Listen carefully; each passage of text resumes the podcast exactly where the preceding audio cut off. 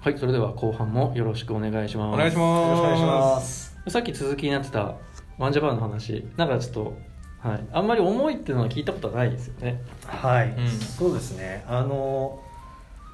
まあ、だからちょうど1年ぐらい前ですか、一こ年の話をしたのが多分ね、うん4月ちょっと3月か4月ぐらいちょっと前ですねであのなん私もなんか入社してからちょこちょこそうなんでしょあの異業種交流会的なやつとか勉強会みたいなのはまあうん行っていて、それがあのもともとは前の営業の職場があのそんなに全然同世代がいない職場取引先も含めていわゆる若手が全然いないとこだったのでなんかやっぱりそういう同世代と関わる場は必要だなと思ってそういうとこにも顔を出しつつで、まあ、念願の人事で仕事をして楽しいなとは思ってはいたんですけれどもじゃあ逆にその次の自分のなんか、まあ、それこそキャリアとか部署ってなんだろうとかっていうなんか仕事とかこれからの世の中みたいのを考えなきゃなみたいなまあ時期だったんですよね人事来て2年で。で、まあ、その峠さんから勧めていただいた本が本当にいわゆる日本のまあ最大手みたいな会社さんのまあ若手とか中堅の人たちの取り組みっていうのを見てああやっぱりこういうなんていうかな会社のとかね仕事だけじゃないつながりみたいなのはやっぱり必要だなと思ったし、まあ、単純に読んでてワクワクしたなっていうところが、まあ、なんだろうきっかけみたいなところですかね。であのこれね今聞いていただいてる方も多分あんまり多分僕のこと知らない人もたくさんいると思うんですよねあのなんか大塚ってよくたまに見るけどこいつ誰だみたいな。そんなたまに見るぐ らい名前は見るけどたまにワークスで出てくるけど誰だこいつみたいなほぼ初期面以外お会いしたこと誰も会ってないから俺多分あってなかおった会いしたことははないでってすないかそうかは確かに私たちですらレアキャラですもんね確かに一回最初結婚式のなんか途中で抜けてきたとかいあのだから 土日に意外にやっぱ仕事が結構入っちゃうっていうのももともと仕事柄というか今部署柄まああるのと、まあ、そこはちょっと本当に申し訳ないなと思っているところではあるんですが、まあね、今それこそキャリアのこう資格も取ったので、まあ、ちょっと今そういったところで、えーこれからコミットというかですねあのやれてやっていけたらなという思いではおります。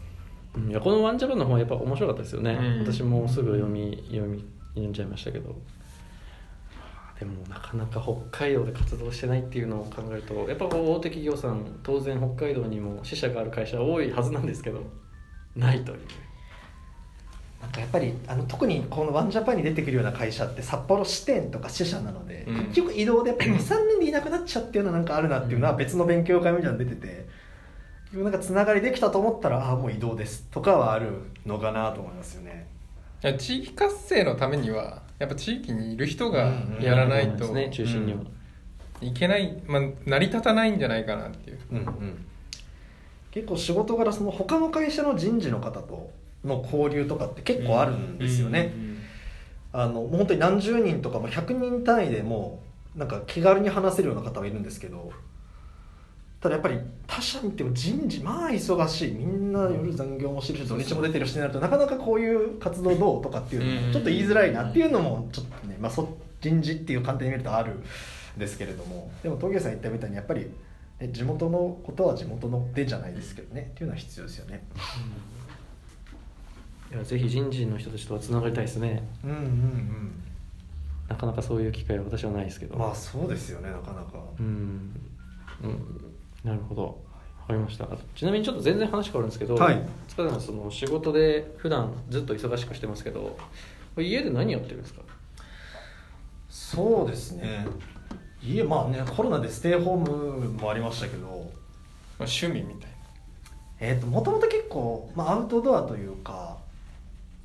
えアウトドア意外と あの自分でなんて例えばキャンプの用品全部持ってるとかじゃないですけど、結構会社の若手で行ったりとかあ例えば夏フェスそういうの行くタイプなんですね4年連続で行ってますよあの8月の石狩のやつも行ってましたし、まあ、今年なくなりましたけどはいはいはいだから今年とかちょっとつまんないですよ何もなくなった 確か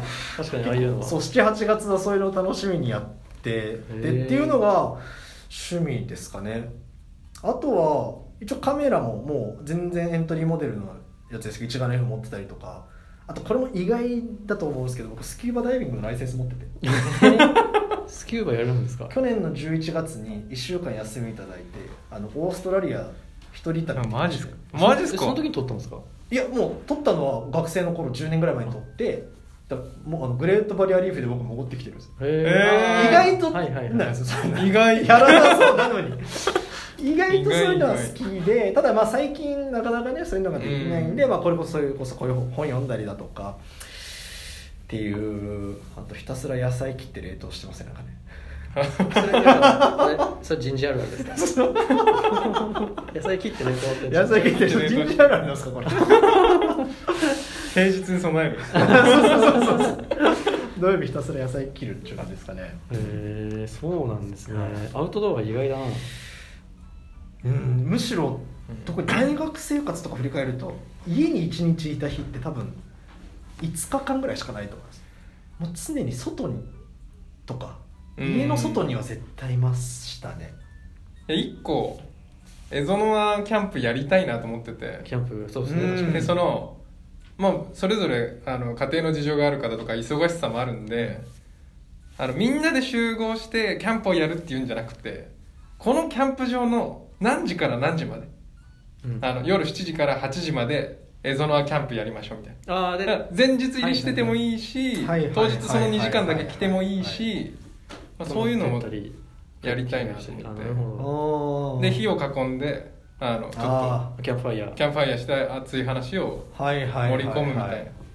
いですねで焚そきう火いうのの前でね焚き火の前でパチパチとそうするそれとはいいですねあんまりみんな負担なくそうですねの時間だけとか、うんうんうんまあお酒の飲まないで帰るとかも全然ありなんで、んっていうのはちょっと企画したいなと思ってたんですよねそういうのでできる場所ってほ札幌だとどこなんですかそういうのを今から探そうかなサトランドぐらいしか大塚さんの知ってますかえでもまあ隣もありみたいになったらどうだ支笏湖とか それめちゃくちゃ遠いじゃないですか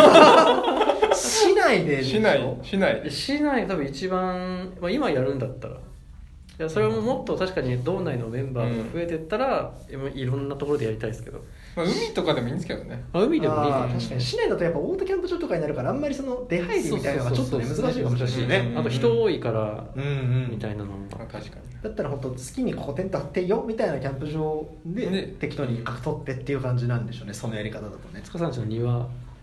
庭庭庭に大塚さんちの庭ででかいでしょだってああうちそうっすねマンションだ4階だないやベランダベランダでさキャンキあーャンプフそうァっイすね火焚いてさ1畳分ぐらいしかないから大丈夫すげえ密になりますけど大丈夫です皆さんまあ、でもキャンプはちょっとこれも考えますからそうですねちょっとやりたいなんとか思っいいてっすねそのゲームのねこの前の高山さんでゲームの話出たりとかゲームやりたいですよ ねでもちょっとでもちょっと難しそうだぞっていうのが分かったんですけど機器が必要だみたいな確かに準備するものがね金額か3万円ぐらい最低で必要じゃあもうちょっとあんまり時間なくなってきましたけど、はい最後に1個、まあ、大体皆さんに今も聞いてますけどあのこれから、まあ、今やりたいと思うキャリコンは今こう取られてたじゃないですか、はいはいまあ、人事でも人事じゃなくてもいいんですけど、うんうん今後やりたいと思ってることって何ですか挑戦したいこととかはい次次のやつそうですねあのえでもやっぱりキャリアは、まあ、キャリコン取ったからもう終わりってことでは全くなくてやっぱりそこって、あの知識も深めていかなければいけないですしやっぱりそのいろんな方のそのお話を聞いて、えーそれをさらに自分の中でその理論と、まあ、合わせていくとか消化していくっていうのがすごく必要だなと思うんですよね。なのでやっぱりいろんな方のそのキャリアの話を聞く場所とかはやりたいなと思っています。で、まあ、ゆくゆくはというかもともとやっぱりさっき自分の就活の話もしましたけどキャリア教育みたいなとこにはずっと興味あるんですよねうんうんわかりますなんとなく気持ちは結局今大学生大学3年生になってはい就活です企業を選んでっていうのって全く遅いと思ってて、うんあの多分高校とか下手すりゃ中学生ぐらいからもうそうへーいう話をしなきゃそんなに早く、うん実はあの国厚生労働省としてはうんもうその小学校からそういうキャリア教育っていう観点はもう取り入れなきゃって話は出ていて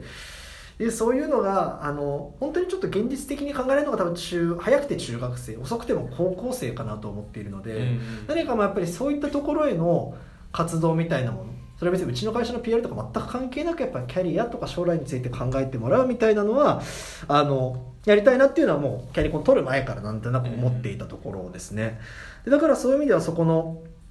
まあ、第一歩じゃないですけれど今後そのエゾノアで、うんあのまあそれをねまず学生対象に絞らなくても、やっぱり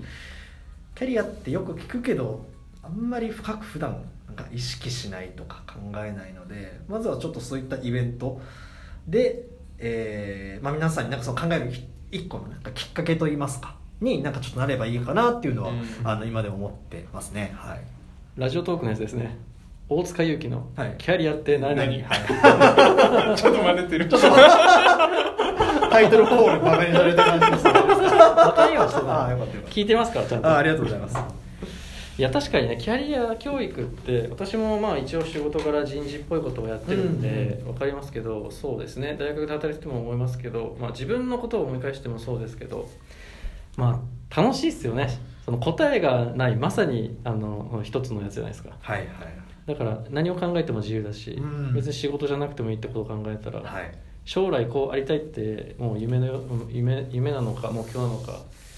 何でも考えれるから楽しいですよねいやそうですね。やっぱり本当今人生100年時代とかっていう中で。やっぱりあの一回考えたら終わりっていうのではなくてね永続的に考えていかなきゃいけないのが、まあ、キャリアなのかなと思いますねありがとうございますなんか結構前のめりで楽しい話を聞こ聞かせてもらった感じでやっぱりリモートじゃない方がいやいいですね顔が見えるなんてテンポがテンポが上がりますうね、んというわけで今日のゲストは大塚さんでした今日ちょっと余裕を持って終われそうな感じがして、うんなんか最後20秒ぐらいなんか話すこととかありますギリギリされてギリギリああされそうてですねやっぱりあのえっ、とですねこうなると弱いっていうね意外とね宣伝しなくていいですよ宣伝宣伝 宣伝ですかあちょっとこれ読んでほしいですねまだ読んでない人いるんじゃないですかこえれいねきますよゆずのまでも多分いるとえ思うっ、と、プレジデント社さんから出てるですね、仕事はもっと楽しくできるワンジャパンという本ですね。えーぜひご覧ください。えー大塚でした。ありがとうございました。はいありがとうございます